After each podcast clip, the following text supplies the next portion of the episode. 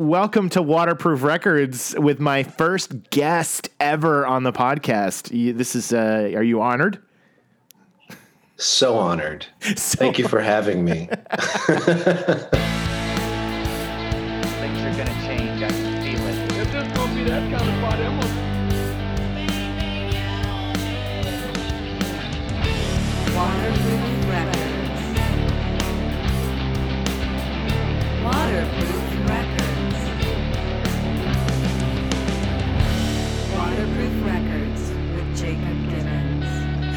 John no, Walker. seriously, I'm I, am i I'm really happy you started a podcast. I I love hanging out with you, and uh, one of my favorite things is just sitting back and listening to you ramble on. And ramble so to on. be able to do that on my own time in podcast form is has been yeah. fun. And even now we live in the same city, but it's getting more and more difficult to get together. So this is a way that we can hang out remotely. Mm-hmm. Exactly. Yes, exactly. So I'm gonna I'll be the a permanent guest every time. Every time. Every, every time. time. But you don't okay. have to say anything. Maybe you could be like my um, Paul Shaffer to David Letterman. You know, like you're just off there on yeah. the side with with an instrument ready too, so that you could like almost play, but then you never do. Yeah, something like that. I love Paul Shaffer. I do too. I love Paul Shaffer. And, huh? He was in Spinal Tap. Yes, he was. Yes, he was. well, I I and wanted in Schitt's to Creek. Huh? And in Schitt's Creek. Was he in Schitt's Creek? Mm-hmm. Remember, remember uh, when they had the the episode where Johnny Rose was reminiscing on his Christmas back in. Oh, that's right. He's at the party. Back in the palace. Yeah. That's right. the party. Now I remember. Mm-hmm. Well, I've done a couple of these and I'm thank you for saying that you're glad I started one. I you know, it's I already had the one podcast that I do, but when you when you do one individually, it's interesting. You've done it before. I was on your podcast is, when you did this it. This is your podcast. It is mine. It belongs to me. Mm-hmm. And you know, I didn't even really know exactly what I was going to do when I started. I just knew that from the videos that I'd been making about reactions to songs, I was like, okay, well, I could pretty much talk endlessly about bands. And then when it came into my mind of like who I would have on the show, I was like, if I was going to have anybody on the show, it would be people that either A, I geeked out about music with before, and you and I have definitely done that.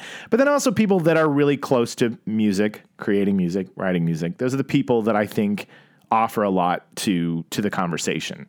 Yeah, and, and uh, eventually uh, uh, Tom Morello. Yeah, that's the goal. Let's get to Tom Morello.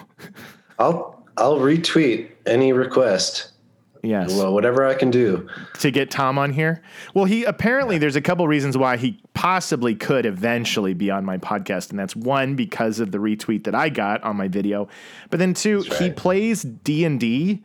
He plays Dungeons and Dragons, and I feel like just one gander at the medieval tavern that we have in our garage, and he might be, you know, hightailing it over here, and you know, without even asking. So like That's in person, interview. in person, just not even oh. remote. Like he wants might to come stay play. the weekend. He might stay the weekend he's great. I've been I have Sirius uh, uh XM now. I never had it before. I signed up for it, uh, and he does a lot of the the hosting on Sirius with his mom. Have you ever heard him do that? Oh, it's no. crazy. That sounds his, fun. Yeah, it's awesome. His mom's like ninety one and they just sit there and he plays music and he always cuts to his mom and she's very feeble very old you can tell. Um, but uh, but it's pretty sweet. He's you know very knowledgeable music fan so it's fun to hear yeah what kind of music does he play? He plays i mean i think a lot of the stuff that i've been it's called tom morello's uh, i forget what the name of the program is but he does a lot of 90s and alternative from that era but then he'll throw complete left hooks and do something, com- you know, random, you know, some obscure punk band or something from the 70s or something, you know, something that he just wants to play. I think he, that was his demand. He said, I'll host your show, yeah. but I have to have the freedom to share whatever I want to share. So, but anyway, but for those Rage. of, yeah, Rage, Rage. Yeah, he plays a lot of Rage. He, he does play Rage on there and Audioslave, and Prophets of Rage and all the things that he's involved in. Yeah. Um, but John Walker, uh, if you are listening to the show and you're asking yourself, who is John Walker? You know, is he the guy on uh, the Falcon and the Winter Soldier who um, becomes the evil? Did you see that they that character's name was John Walker? By the way, the Falcon yeah, and, and I got like I got like 300 new Twitter followers, but then lost like 700 the week later when they realized it wasn't me. that you're not a Falcon and Winter Soldier. well, you are, you are a Chicago musician, multi instrumentalist, uh, songwriter, singer. Um, I've known you since you were 17, I think, and uh, I think that was about the age that I met you as. And um, yeah, you've been in many bands. You've been in Panic at the Disco. You've been in the Young Veins. You've been a solo artist. You were in what was your high school band? 504 Plan? Is that it? There was 504 Plan. There was before that was Farewell Night. Farewell Night. before Night. that was Centerfold. Before that was the Tennis Shoe Experiment. so Do you have an, any tennis shoe experiment recording still with you to this day? Uh, I'm sure I can get a hold of them if I if I wanted to. I'm asking for a reunion in 2022. We we had a song called Evil Dead, Ooh, and it was literally about the plot to Evil Dead. that's great. we were destined to be friends. Yeah. Well, yeah, I've the- been playing music. You have been forever. Yeah, when did you start playing guitar? Um, probably in like my early teenage years. My dad had always played, uh, and like in local bands. Yeah, Um, he was a huge like Jimi Hendrix fan, so they kind of had like a blues rock thing. And then from that, my oldest brother was also in a band, and uh, same like bluesy, rocky kind of stuff. And yeah, yeah, just growing up seeing them two play, it always seemed like something that was really cool. So yeah, I probably started playing with their guitars before I was a, a teen, but actually kind of got my own and started becoming a little bit more proficient in like 13, 14 years old.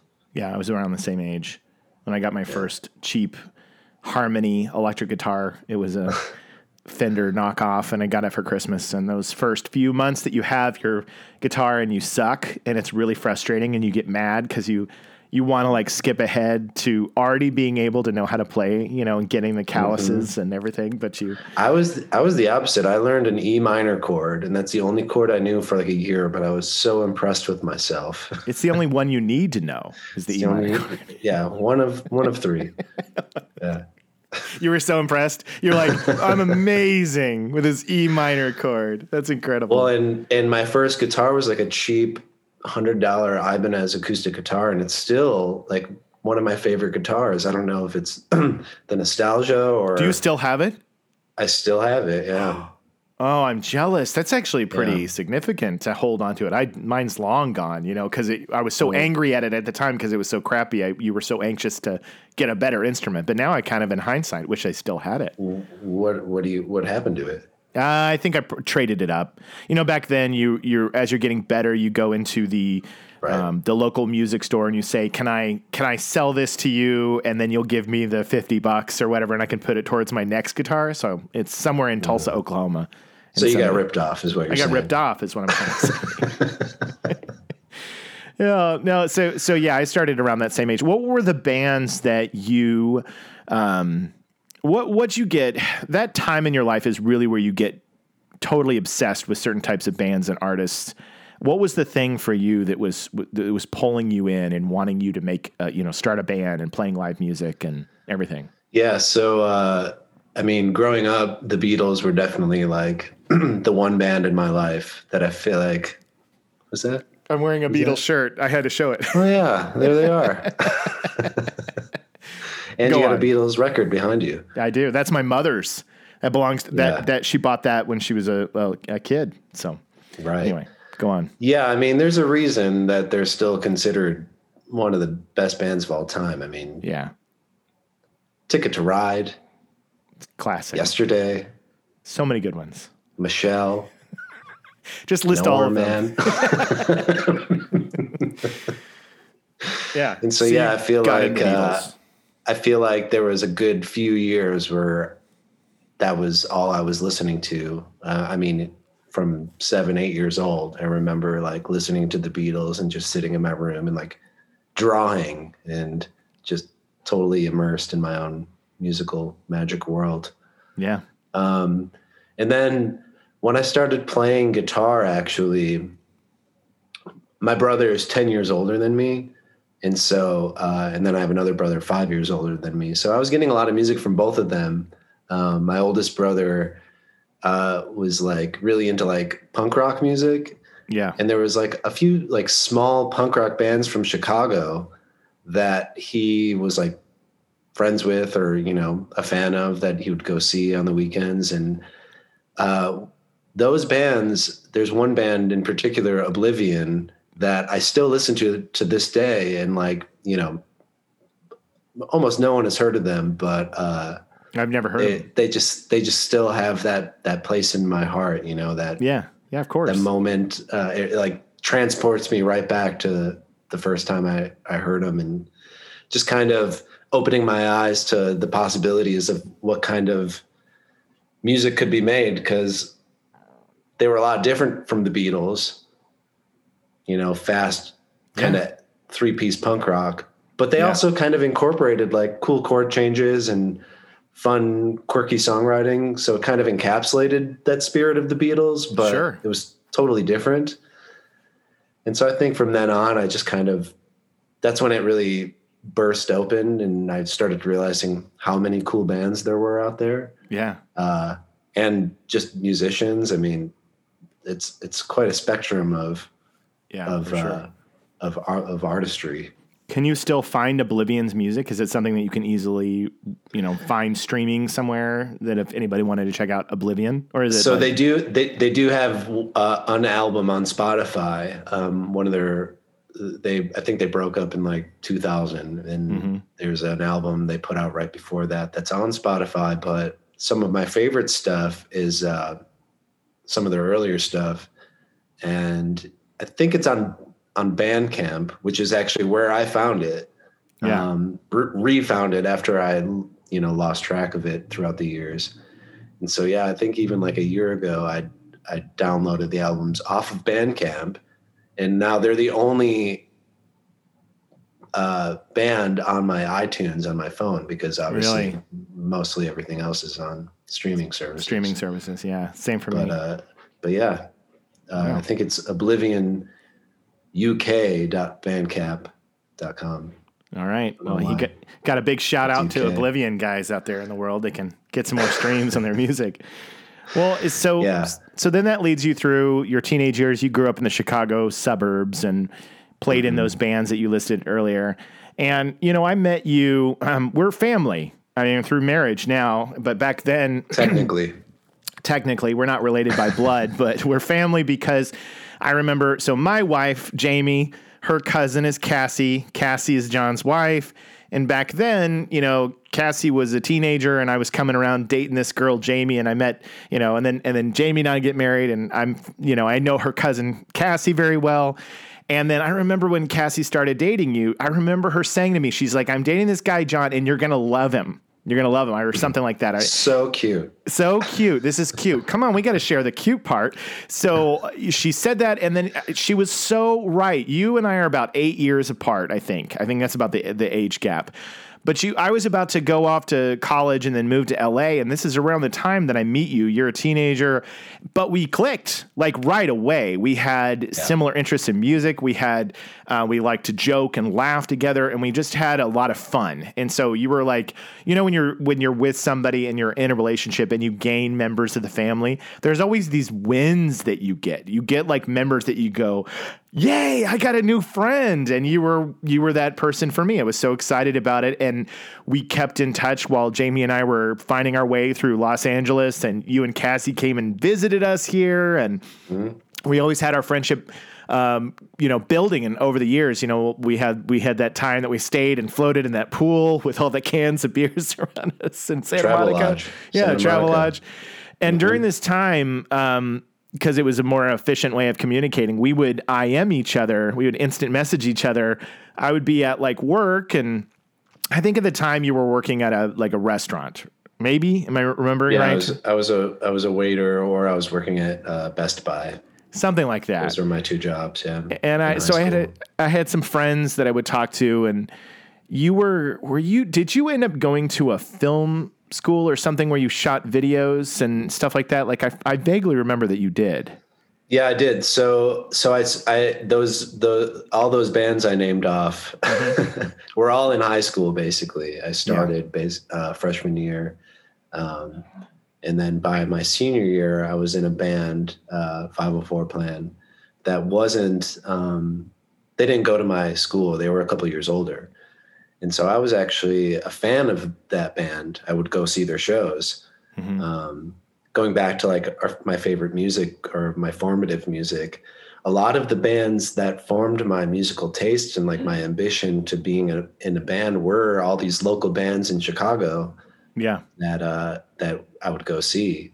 Um, so there's like Spitalfield and 504 Plan was the band I ended up joining, and Knockout and and Fall Out Boy was one of the bands that was kind of all Yeah. coming up around the same time. Yeah. Um, and uh, yeah, so so I had done all that, and even uh, like my senior year of high school, um, 504 Plan actually did some touring.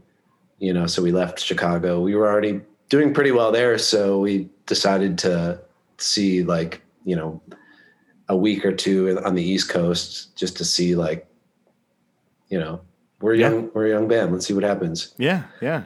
and uh, all that kind of came tumbling down like right as I was getting, uh, right as I was graduating high school. Right. Right. And so yeah, it was kind of like after that, I had a little bit of like a existential crisis of like music and what am I supposed to be doing? And this is around the time we would be messaging each other back and Yeah. forth Yeah. and so uh, so yeah, I ended up going to Columbia College in Chicago. I for remember this. film. Yeah. Um, going is maybe a little generous. I went for a few weeks. Yeah, but you shot something. I remember it was like a plant in a windowsill or something. Am I remembering this right? Didn't you send I me shot something? I shot a few things on my own before Yeah. I went there. That's kind of where I okay, maybe then that's what it was. yeah uh, that's kind of where i got the idea of like well maybe film is cool because you know i had been in a bunch of bands already it was it was kind of tough like Yeah. a lot of drama everybody's on different pages touring was a lot of fun and i loved playing shows but it, it was also taxing even you know Even at, at that, that time. age, you Even even, as a that's a really interesting thing to even as a teenager, you got a glimpse and saying, "Well, this is hard. This is tricky." and it was also like the most fun i ever had Yeah, but then i would come home and like transitioning back to normal life was really hard so it was just really confusing like all these things were happening and i was, I was having fun but also the band was like in the middle of breaking up because a few of the guys didn't like it even they liked it less than i did you know and i Yeah. had my own reservations and so uh, yeah this was basically around the time we started messaging and i remember us both kind of feeling like we had uh, we had so much creativity that we wanted to get out but Yes. we just didn't know how to do it I was also going through an existential crisis because I had just picked up everything, gotten married at a ridiculously young age, and moved to Los Angeles. And I was like, you know, I was coming to this city trying to be an actor, and it's a nightmare when you when you one you don't have any money, you don't know how to like start with anything, and so I also felt like, yeah, it felt kind of like a like a ball of fire that was being held really really tightly and couldn't do anything with it. You know i'm going to this day job and i'm like i, I came here to pursue art and create things and i can't do jack shit you know i'm, and i'm, reli- like i'm like should i get a day job like what am i doing yeah, and yeah, you're like exactly. no, No, please don't do it. I'm, I, I mean, these are like verbatim conversations. I'm like, don't because it's killing me. Although I had to have it at the time because it was like, how else were we going to eat or pay t- stupid LA prices, which you know Yeah. more now that I you was, live here. I was still living at home at the time Yeah.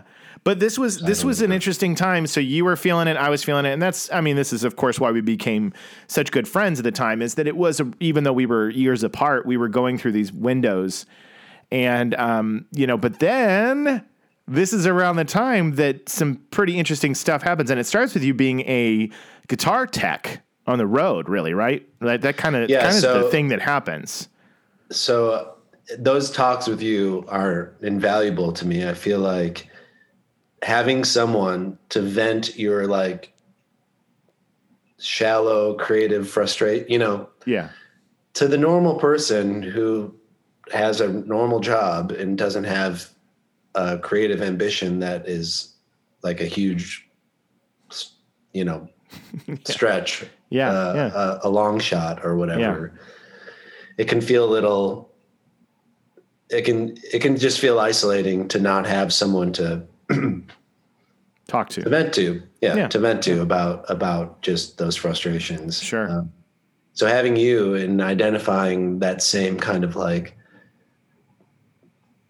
creative drive but also trying to be rational but also trying to take a leap you know it's a confusing It is a spot to conf- be in Yeah, it really is.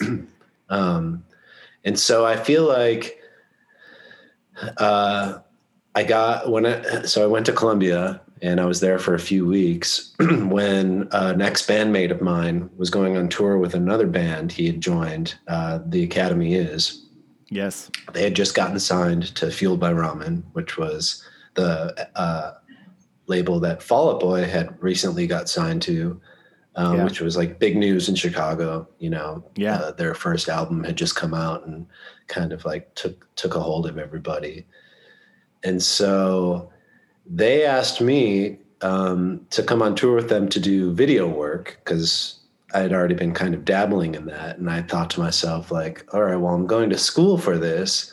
Um, but even within the first few weeks of my classes, I had only been taking one film class, and the you know I'd taken a few other things like music theory and like I took a television production class. I I really didn't know what I wanted to do, but I knew I wanted to do something creative. So I Yeah. thought like that would be a good way to to to figure it out. Sure. Um, but yeah, they just something in my mind. I just felt like it was a like a once in a lifetime opportunity just to get to go to on go. tour and Yeah. and and get paid to like make videos with my friends and go to different cities and why uh, I was a big fan of the Academy, so just to be with a band that I liked watching every Yeah. night was was kind of like a dream come true yeah. and so uh and so yeah i i how would you say i guess i dropped out of school You drop out. you college dropout. Yeah. No. yeah. You, you made the choice. I dropped out like a week after I would have been able to get like a refund and so that was kind of dev- that was kind of devastating but you know at the time i mean at the time i didn't even think about it in hindsight Yeah. like it's Yeah. insane to to have i mean i amassed a lot of debt in that few weeks Didn't we all? Didn't we all? I did a foolish thing like that too. I had gotten an acting scholarship to college, and without even thinking through, um, by my sophomore year, I decided to switch over to English because I was done with the theater program. And they were like, "Yeah, okay, well, you lost your scholarship." I didn't even think about it. I literally just Right. made these impulse decisions, and I was like, "Yeah, I'm done with the theater department." And then they Yeah. took away my scholarship, and then I accumulated all this extra debt that I didn't need. So anyway, i let freddie mac deal with it yeah, right, exactly. If you want to hear more about Jacob's uh, coming up, you can listen to him on my podcast, John Walker's podcast. That's I only right. recorded 15 episodes because I'm, I'm too lazy to do any more. It was a great podcast, and I was your guest on that. And they, Yeah. if they would like to hear about my coming up, it's on your show. That's so great. It is, yeah. But you, so you draw, you you get out of school, you go on the road, and during this time, I got a chance to see you. You came through Los Angeles more than once, and That's Jamie right. and I didn't have kids, so it was really cool because you know we were young, newly married. But you would you would say, "Hey, I'm going to be passing through LA," and we would meet up with you, and we got to hang out with you and the guys from the Academy is on the bus, and we even filmed like a sketch video on the bus that was on YouTube for a couple of years. I don't know if it's there anymore, but It Thai has to be. TV they called it. Remember that? Yeah. Yeah, it's You good are technically someone's godfather? yes, or something. There was a there was a big uh, argument about him having a child and who was going to be the godfather, It was, and they it cut Johnny Minardi, right? Johnny Who is now, Minardi, like, and then his A&R of uh, yes, it's Johnny Minardi, and then there was another guy on the bus who had blonde hair, and I'm drawing a blank on his name, but he was the one who was up for the role of Godfather as well. It was all coin toss, and Jamie and I are there. Anyway, it's great times, and you would pass through town. But this is right around the time that you would get to know a group of other musicians that were on a, on tour, and then they would be not needing their bass player anymore. And this is where life gets really interesting uh, for a minute. So, tell us a little bit about how that all went down. That's right. So uh, the first tour I did with the Academy was two months long, and so that was the longest tour I'd ever done. You Yeah. know, in high school, we were only out for a couple weeks at a time, and that was kind of exhausting. But the Academy actually had a tour bus because they were gaining some success and they had support from their label. And Yeah. uh, so again, it was like a dream come true to be on a tour bus and like. Ju- It was so cool. you know we were having so much fun and uh but at the same time it was a really grueling life and so Yeah. after those two months uh i came back home and it had kind of been un, unspoken whether or not like i was going to come back out i'd started doing the the video stuff but i also was kind of acting as their guitar tech because they didn't really Right. have uh, they had one guy um, kind of doing it all, and he was tour managing. And so, uh, and so, yeah, for me, I was just kind of like, wasn't sure if that's really the position I wanted to be in, doing all that. And I wanted to do the film more, but I, I didn't have enough time to do that yeah, and uh and but um I th- so I think we had some sort of conversation where I think they had ended up getting another guitar tech for this next tour. It was going to be like another two month long tour, and uh, they still needed my help, like being a roadie and stuff. But I was going to have more time doing video, and so I went on that tour, uh, and that tour was with. Um, acceptance was headlining the tour and then Okay. the academy was main support and panic at the disco was opening for them. Yeah. uh, this was like right as their first album came out. So it was already kind of- 2006, 2006. That- it was- this was 2006 or late 2005 oh, okay, okay, um, so i'm not yeah maybe their album hadn't come out. I'm, I'm not completely sure. But it was already kind of clear that they were taking off. Yeah, like they were opening out of all three of these bands and they had like the craziest crowds and um, they were selling the most merch. Yeah, and so like right away there was kind of this like wow this band is is taking off. And yeah, i had gotten the album um, so the must have came out because i'd gotten the album before we went on the tour. Yeah, and at first it was like it really took me back. Like it was kind of like things i'd heard before but also like nothing like i'd ever heard. Yeah, and so at first it was a little off-putting but me and cassie my now wife like listened to it in the car a few times and ended up really kind of digging it. Yeah, and so uh so i did that tour with the academy the, the second tour um and right away like i was intrigued and wanted to watch them play. And the first day of tour i introduced myself to ryan the guitar player and we Yeah. kind of like hit it off right away. Yeah, um, he had had like a guitar pedal that broke and they didn't have a guitar tech because they were still such a young band they were they were in a van at this time so here these b- bands are in tour buses but uh and they were in a maybe van. they were in a van at that time but they didn't have a guitar tech Yeah, and they were they were deal. younger too. So, so so you were always weren't you like a year and a half older than they were at least yeah two? one or two years older one or two years older. Um, So they they were still teenagers at this time, and so you were right at Yeah, the I think end I was of your 20. teens. Yeah, that's right. Nineteen twenty. I remember that. Yeah.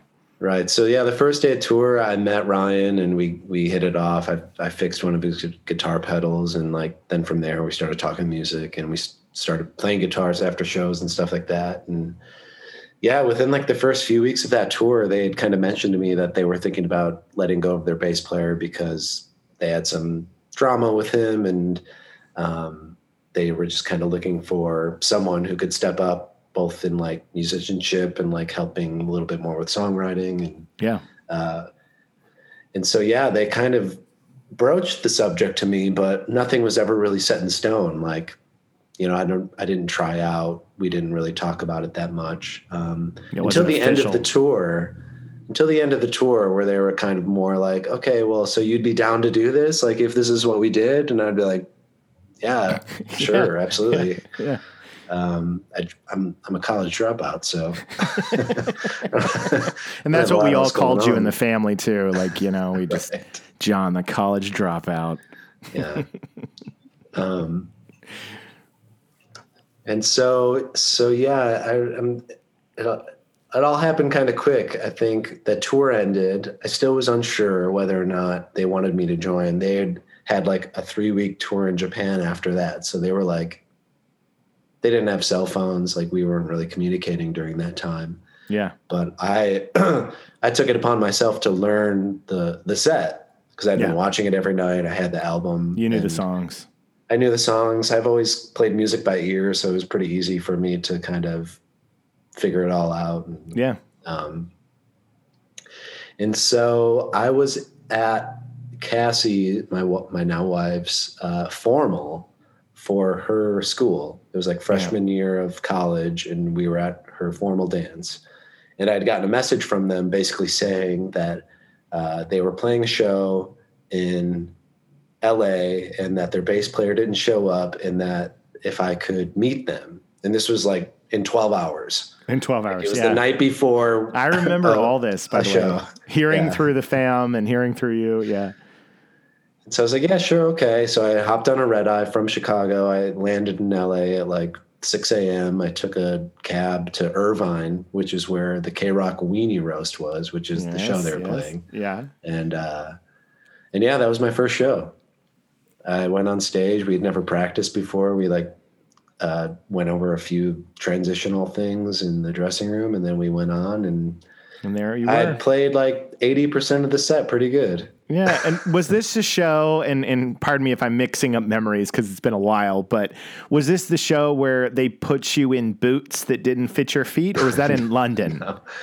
At that, I, that was later. That was England, right? Like weird, you, weird you stuff like that happened happened a lot. Like because there were wardrobe. clothing aesthetics that they were like trying Uh-huh. to put you into because the band had the had that look, that That's emo, you know, So- kind of smeared So that didn't happen until a little bit later. Okay. Um, uh, yeah, the, I reluctantly wore eyeliner a couple times. Guyliner, guyliner. It was a great look. I remember seeing you wear it.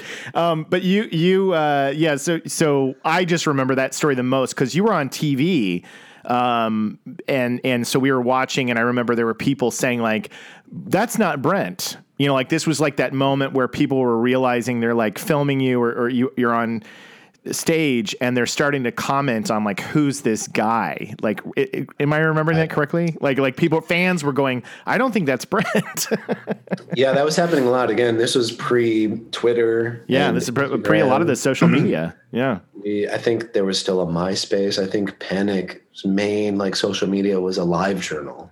yeah, live journal. Like, and it was like just on their website, but Yeah. it was like just posts from the band or whatever. Yeah, yeah, So funny enough, that first show, like I said, I was at Cassie's formal, so I was already in like a suit. dress clothes. Yeah, yeah, you're you were halfway there. They just had to tear it and smear something on you, or put some bedazzling or something. That's right.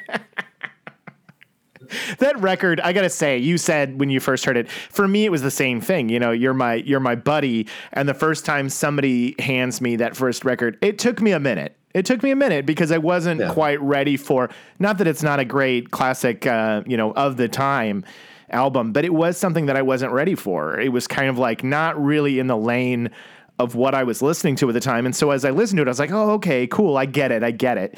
But it was, it felt, it felt like I was kind of like, um, I was only in my 20s, but I already felt too old for that album when I heard it. You know what I mean? I was already like, I think I'm too too grown up for this right now. So that was that was kind of my I initial a, I reaction. had a similar experience with uh, Radiohead's OK Computer. Yeah. Where when I first heard it, it was like so different from what I was used to from Radiohead and just Yeah. from like modern rock bands yeah, in general. so out of the box. and like it took a while to digest but then quickly became like one of my favorite albums because again going back to the beatles like all these random weird elements that like they somehow figured it out how to combine them all in like an, uh, such a manner that only radiohead could do you know yeah, or the beatles or Yeah. panic for that matter yeah.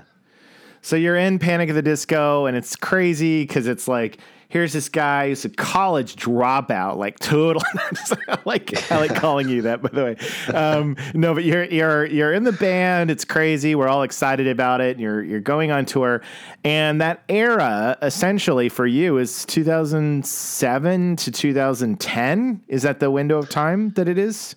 Pretty much. Yeah, pretty much. So so when I when we that after that first show, it was basically like 18 straight months of touring. Yeah, and so here you were earlier going two months on the road, and then this literally became magnify that uh, quite significantly, right? That's right. Uh, and the band was like really blowing up at the time. And so Yeah. literally like the only way I can really describe it was like almost on a daily basis, like a new dream was coming true.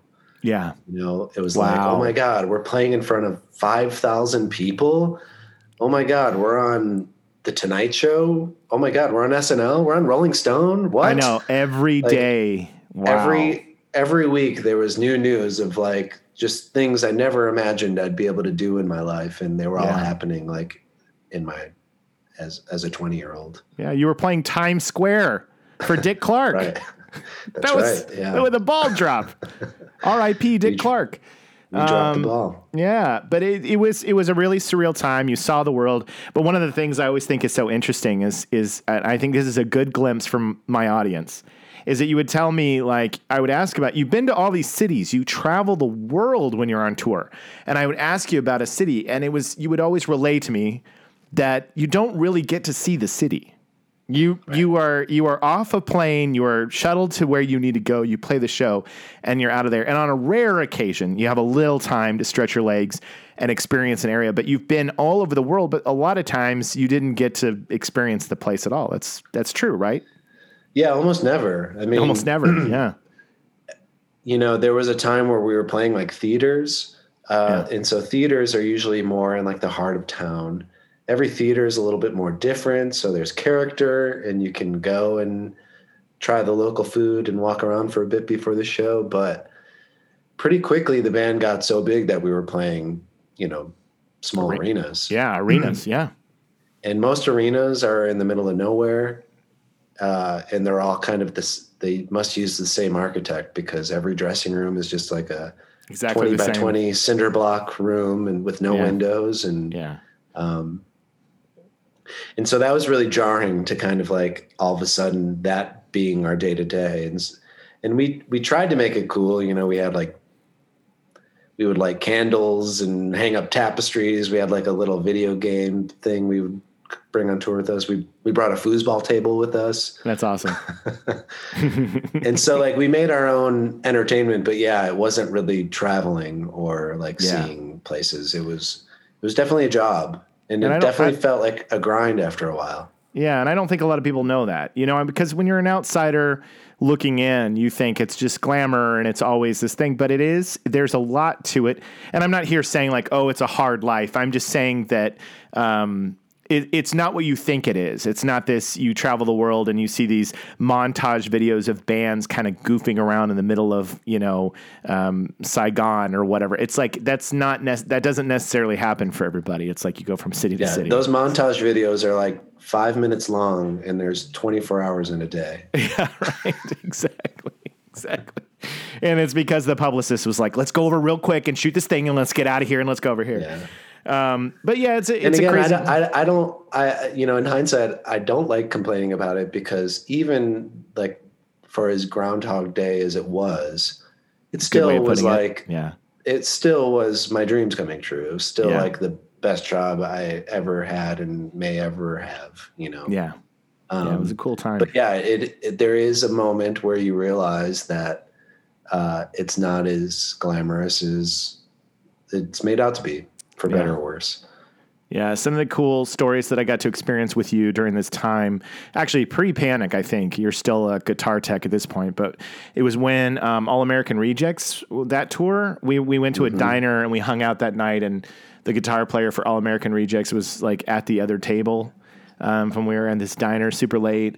And then there was this one time I got to go to Pete Wentz's house, I think, with you. We went to go hang out over there, and then, you know that was when he was with Ashlee Simpson, I think. So she was there. So there were there were all these things over the years that would happen when you would pass through town that I was like, I can't believe this is Jon's like regular day to day. You know, it was a surreal time. But um, then you come to LA and it's time to record Pretty Odd. And that was a cool time too, because I got to hang out with you a ton during this time. I got to see you, you know, uh, all the time. I got to come to the studio. I got to experience some of the stuff as it was happening. Well, not not during Pretty Odd, I don't think. I don't think I because you guys recorded that like elsewhere, didn't you? We recorded that in Vegas. Vegas, that's right. I don't the- think I got at to the- come there. At the Palm Casino. the Palm Casino. Yeah. uh, and I got to come to the I got to come to the Young. Veins. That's what I got to come see. That's right. But even even uh, when we were doing Pretty Odd, we had some writing sessions and like rehearsal in, in LA, and I feel I like came we were back and forth more for that. Yeah. yeah, Yeah. yeah. And that was an amazing time. Again, like so when I joined the band, we were on tour for eighteen months, and that was amazing. But I was like, I was still a hired gun, basically. You know, I was uh, I was playing other people's songs, and Yeah. it was fun. I had, I had a blast, but um, it wasn't until we started writing for Pretty Odd and like some of my ideas started to come to fruition and like were really being valued and actualized that it felt so much more fulfilling to me. Like, Yeah. you know, because I'd always, in all the bands I had been in prior, I was always kind of the songwriter and I sang in a few of them. And uh, for me, like just getting that initial idea out of your heart is like the most fulfilling thing to me in music. Sure. And so when that started happening, it was like, you know, after 18 months of my dreams coming true every day, it was actual affirmation that like, no, this is what, this is what actually makes me happy. Like the going to play SNL wears off in mid mid song at SNL. Yeah. I'm like, okay, no, I'm here. Cool. I did it. Yeah. But it's the writing of and there's no music and and and we're playing a song and there's no crowd and this is kind of weird and I get the historical significance, but you know, yeah. you're in your own head a little bit, or at least Yeah. I was. Yeah, you were Yeah. always and in so, your own head. And so going, yeah, right. For better or worse. For better or worse. Um, And so writing writing the album and recording the album and being a part of that process was like a whole new world and kind of made up for some of the grueling parts of that lat that prior 18 months. Yeah. Um, yeah, it was amazing. Again, like I feel I still have to kind of look back and pinch myself and just be reminded of how grateful I am to have been able to work with like such talented musicians and engineers and producers and uh, and yeah to have the chance to to experience music at that level um, Yeah. but at the same time uh, i feel like going into the writing process um, there was a lot of tension in the band there was a, there was some tension in the band before i had even joined uh, Yeah. and so over that initial first uh, those 18 months of touring i felt like i i was kind of like the mediator you Yeah. know um, trying to give everybody some perspective again they were young they were overwhelmed Sure. uh, everybody kind of had their own issues and demons they were dealing with and uh, i felt really grateful to be that to be able to play that role as me as as kind of mediator or like kind of the glue keeping the peace between everybody. Um, and that kind of went on through the writing process and recording of pretty odd.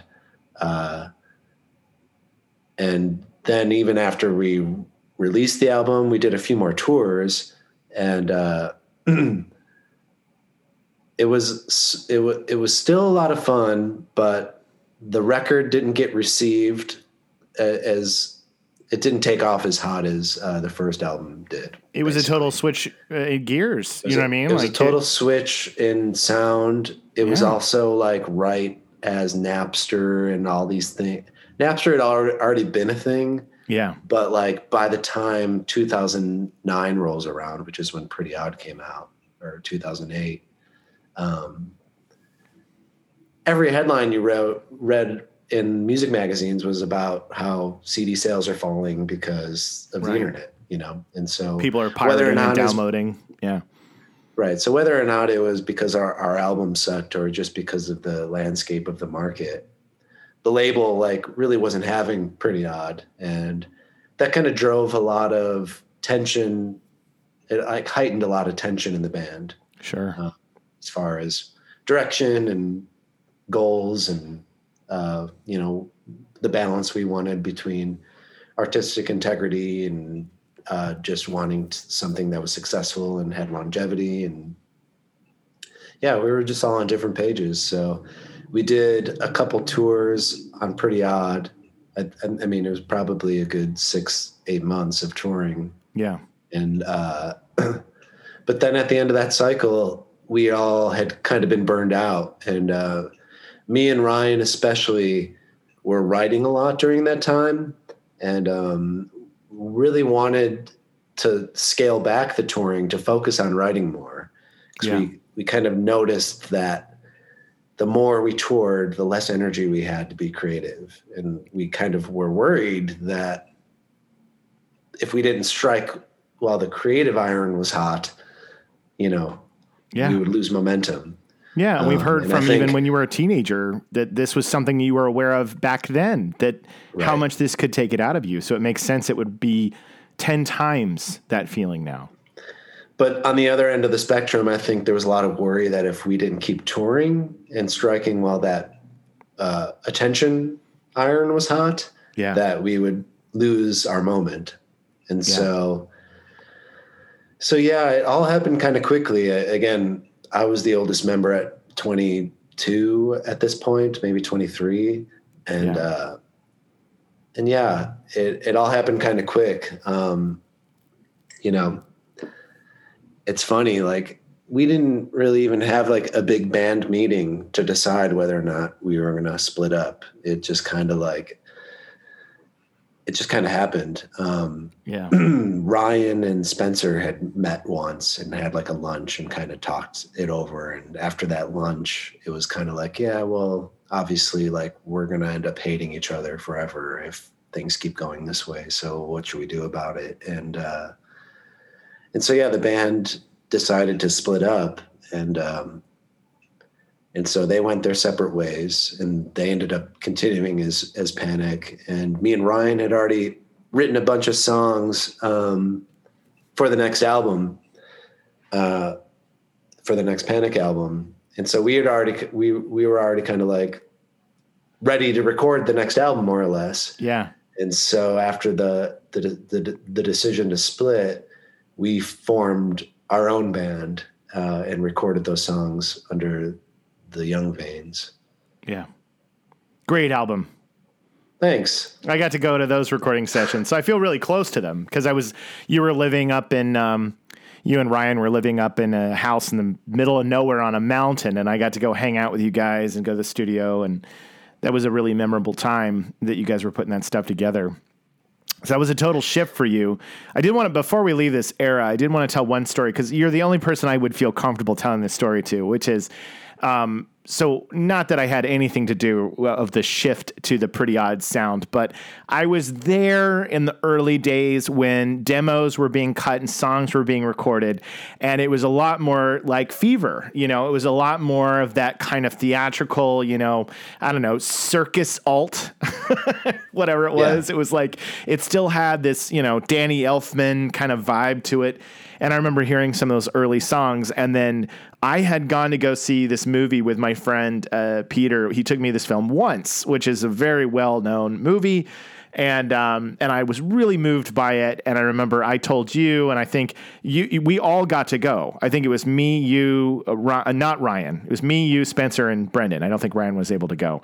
Um, at least that's how I remember it. Is that how am I remembering correctly? It's all three of us. I mean, all four of us. Sure. okay. So I take I take them to go see the movie once and it was it is a very stripped down movie about the song being the most important thing, the the the artistry. um, behind the music and not really writing for anything other than the feeling of the music. And I just remember leaving that experience. We saw it in ArcLight and I remember the band having this general feeling after the, the movie was happening. Not that I had anything to do with it because there was uh, other things going on, but it was like a we need to switch gears. We need to we need to go in a different direction. And so I've always held on to that as a as a memory that I'm like I helped change the direction of the band, but I know I didn't. I know I didn't. But it was a it was a it was there was a flip of the switch because things were going in a similar direction as they were. And those are referred to something that you've talked about I think before. Those demos, right, that are unreleased.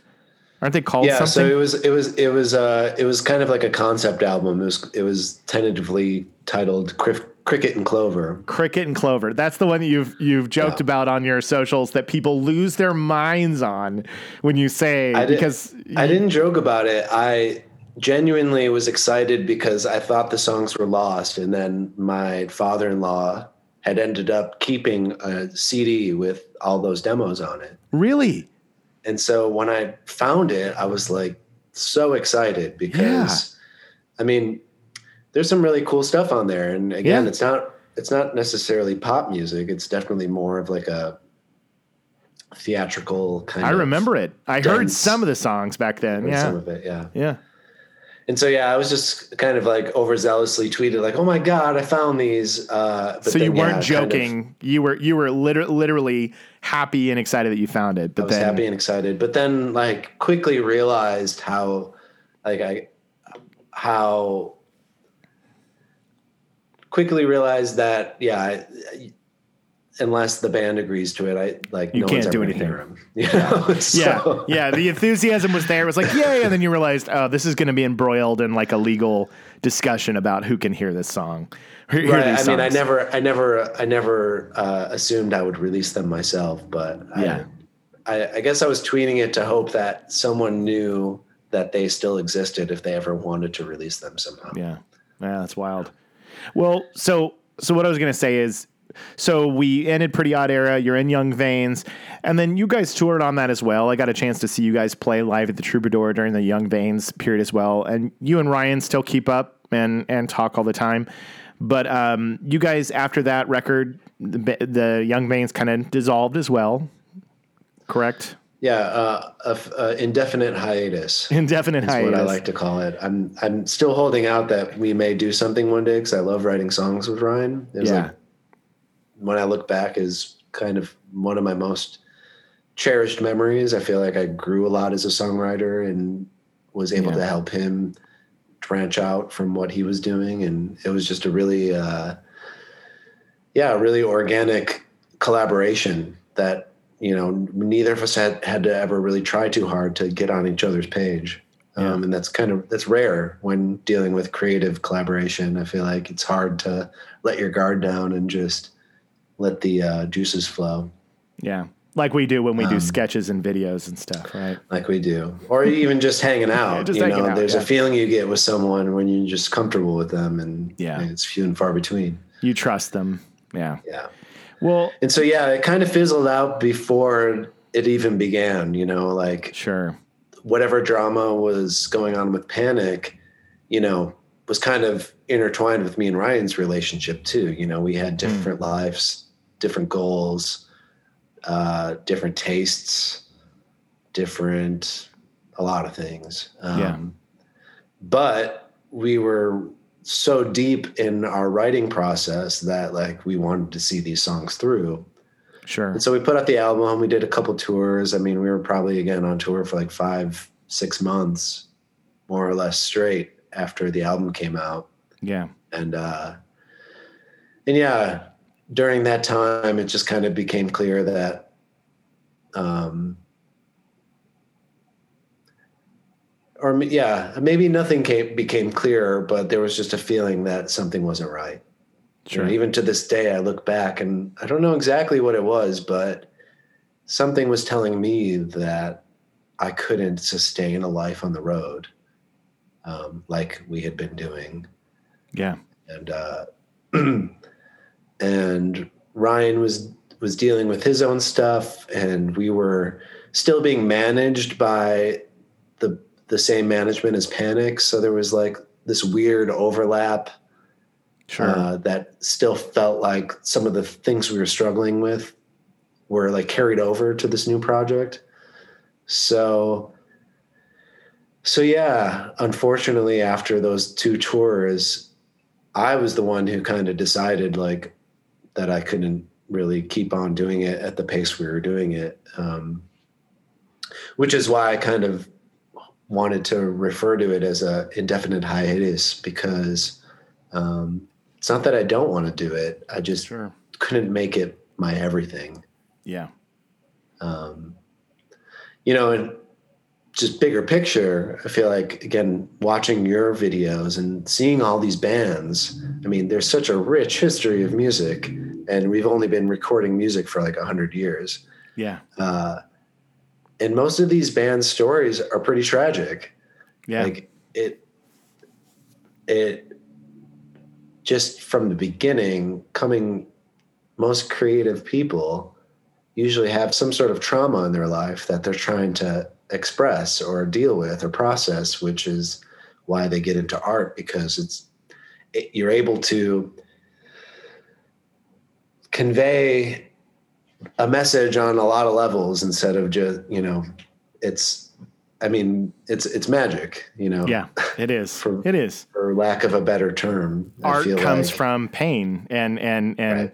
difficult times and, and turmoil and trauma and and so that's where and a lot even of these people and are. even and even if writing a song can help express some of that pain it doesn't necessarily alleviate it right. and then having to sing that song about your pain every night day in day out can can take a toll yeah. um, and and again so for me i i kind of just had the realization that i wanted to have a little bit more of a multi-dimensional life and i didn't want to have these other band members like who were kind of depending on me to write another album or you know want to keep going on the road to keep the momentum going. And uh yeah again it's funny talking about it now it feels like kind of i'm like from a place of privilege because i had success young i was i'm able to sustain a more simple life now.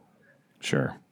uh, as far as you know my artistic life i can write songs and record them at my own leisure.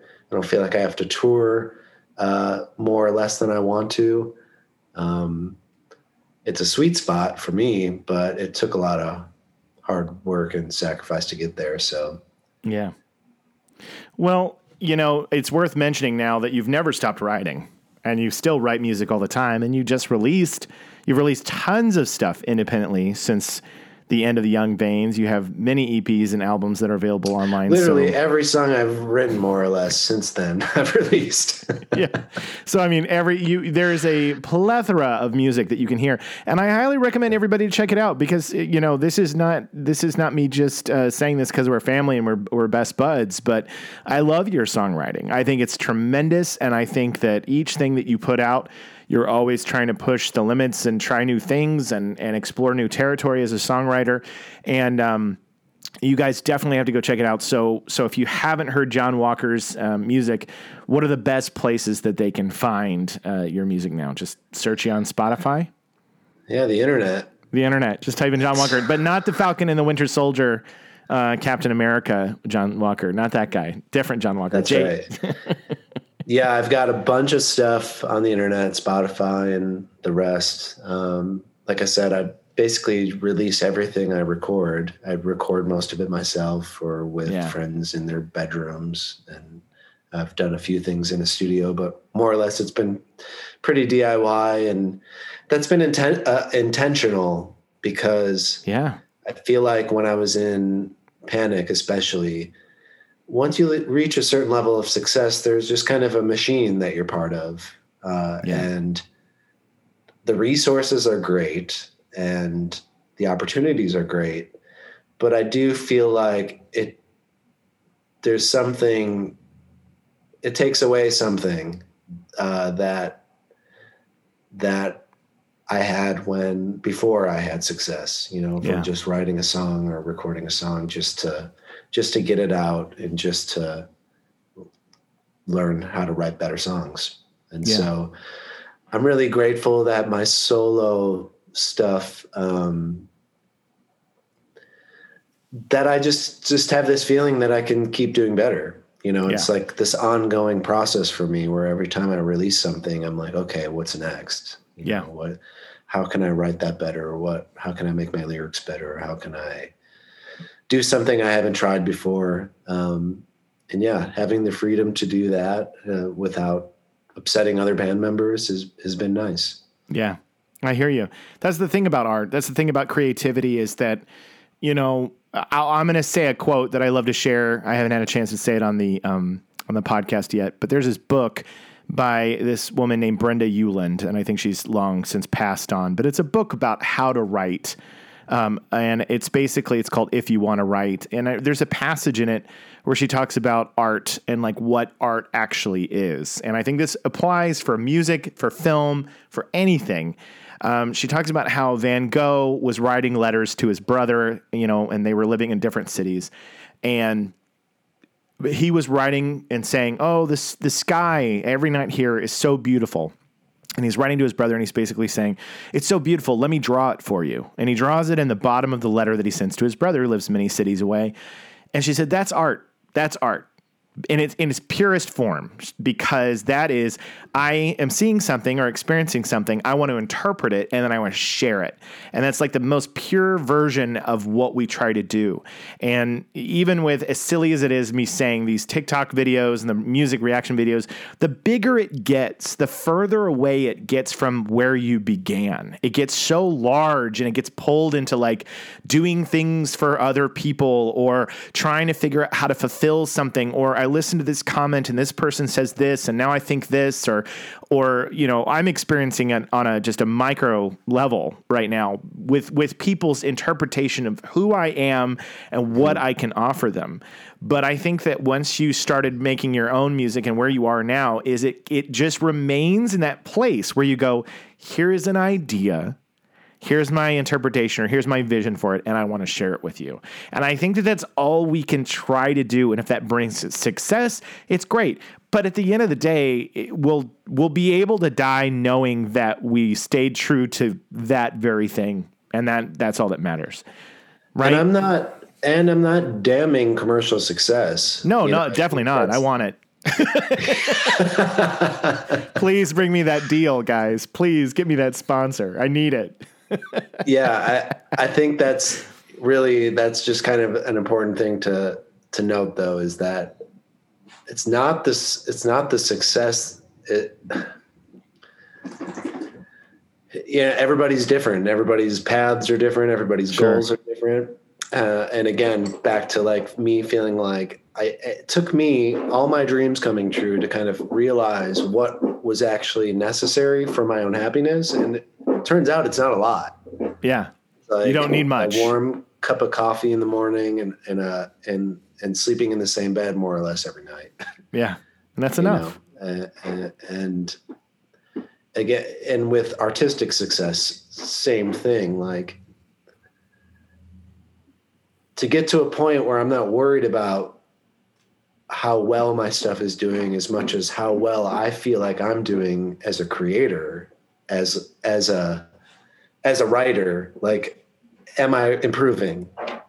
And that's really that's the only thing that makes me truly passionate is is not only to be happy with what I've done, but to know I can do better, yeah um, or at least think I can. Yeah. You know? So No, I think that's an that's- important that's- caveat. It's it, it's the drive. You Yeah. know, it's it's uh, a- and uh, yeah. Any any advice I could give would be that you know is is that it's really the journey and not the destination. yeah. Little Alan Watts action, right? Love Watts, Yeah, I do too. Um, except all his uh, you know his, his problematic his stuff. porn. No, I'm just kidding. I don't know. no, I was gonna say, yeah. I mean, that's what we're leaving with, and I, and I, I I agree. There's nothing wrong. Back when we were growing up and we were talking about the bands that we listened to, remember there was always a thing, and there still is to this day the stigma about selling out, and like if you sold out and you lose your street cred if you sell out, and commercial success. There's nothing. There's nothing wrong with making it.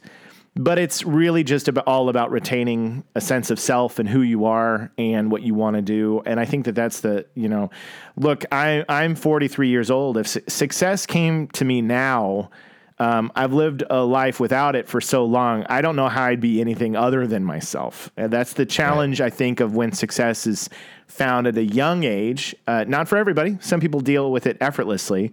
But um, for a lot of people young, it's like you just don't know who you are yet. And you're still finding your way through life and figuring out what it is that makes you happy and what it is that you want. And you got people whispering in your ear and saying, you should do this, you should try this, or you know what would be a great idea, this. And it just, it can make the. you know better than I do because you live in New York. Right, exactly. Clearly, you know. Clearly, you're smart and you have my best interests at heart. Yeah. Give But um, yeah. Go ahead. Give me more money, New York guy. Give me more money. I'll totally stay true to myself. I'll stay true to myself. Just keep paying me more and more. Um, but yeah, I mean, that's I, I I was excited to have you on the show because you know we we we're music fans. We love uh, listening to bands. You showed me a lot of artists. I remember you bringing me burn CDs of of um, you know artists as you came and visited, and we've talked about a lot of bands along the way. But it, you you have an interesting story, and I think being on this show at least gives my listeners a chance to kind of hear the Jon Walker story about where you were and how you got where you are to this day. People who follow your career, they already know it, but there's going to be a lot of people I think that uh, that would be uh, interested to learn about how this all went down and and um, what is it right now that that is really what are the artists or, or bands or songs that are really doing it for you these days? What are you feeling? Uh, not to be cheesy, but the stuff you are sharing has been really inspirational to me. I feel like Yay! getting to relive some of this music with you and That's like awesome. you ca- encapsulate the feeling of the magic yeah, thanks, um, man. that music is able to convey. I don't know exactly what it is. You can't write it down. Obviously, you can make TikTok videos to, to, Yeah. to, to, but yeah, just that, just that excitement of the power of music to to change your life. It in does. a few seconds. A few seconds. It really can. You know, for those who get it, and the people who listen to the show probably get it more than anybody. It, it, there's just those moments you hear a song and it blows you away. And even in my busy adult life with having kids and a family and a job, I've forgotten too. And so these mm-hmm. videos are just as as beneficial to me because now I'm going back and I'm like, oh yeah, my entire life used to revolve around listening to music, and now I'm doing it Yeah. again. So and it still does subconsciously. it does. Yeah, yeah, absolutely. So, so anyway, well, Jon Walker, thank you so much for coming on to Waterproof Records. Is there any parting thoughts that you have with uh, the listeners before we wrap up here today? Jacob Gibbons, thank you for having me. I look forward to hearing more of your episodes. Thank you, sir. I can't wait to and, hang out uh, again. We get to hang out in a couple weeks. We get to go see a live band. We are going to see a live band. Yes. Um, I can't wait. I can't wait. It's gonna be really, really And fun. No, I don't have any words to say to anybody. Yeah. Figure it out for yourself. Figure sell out. That's what we're saying. um, well, thanks, man. Um, I'm actually going to just say goodbye there, and then we'll we'll stop recording. So, goodbye. Goodbye. Things are gonna change.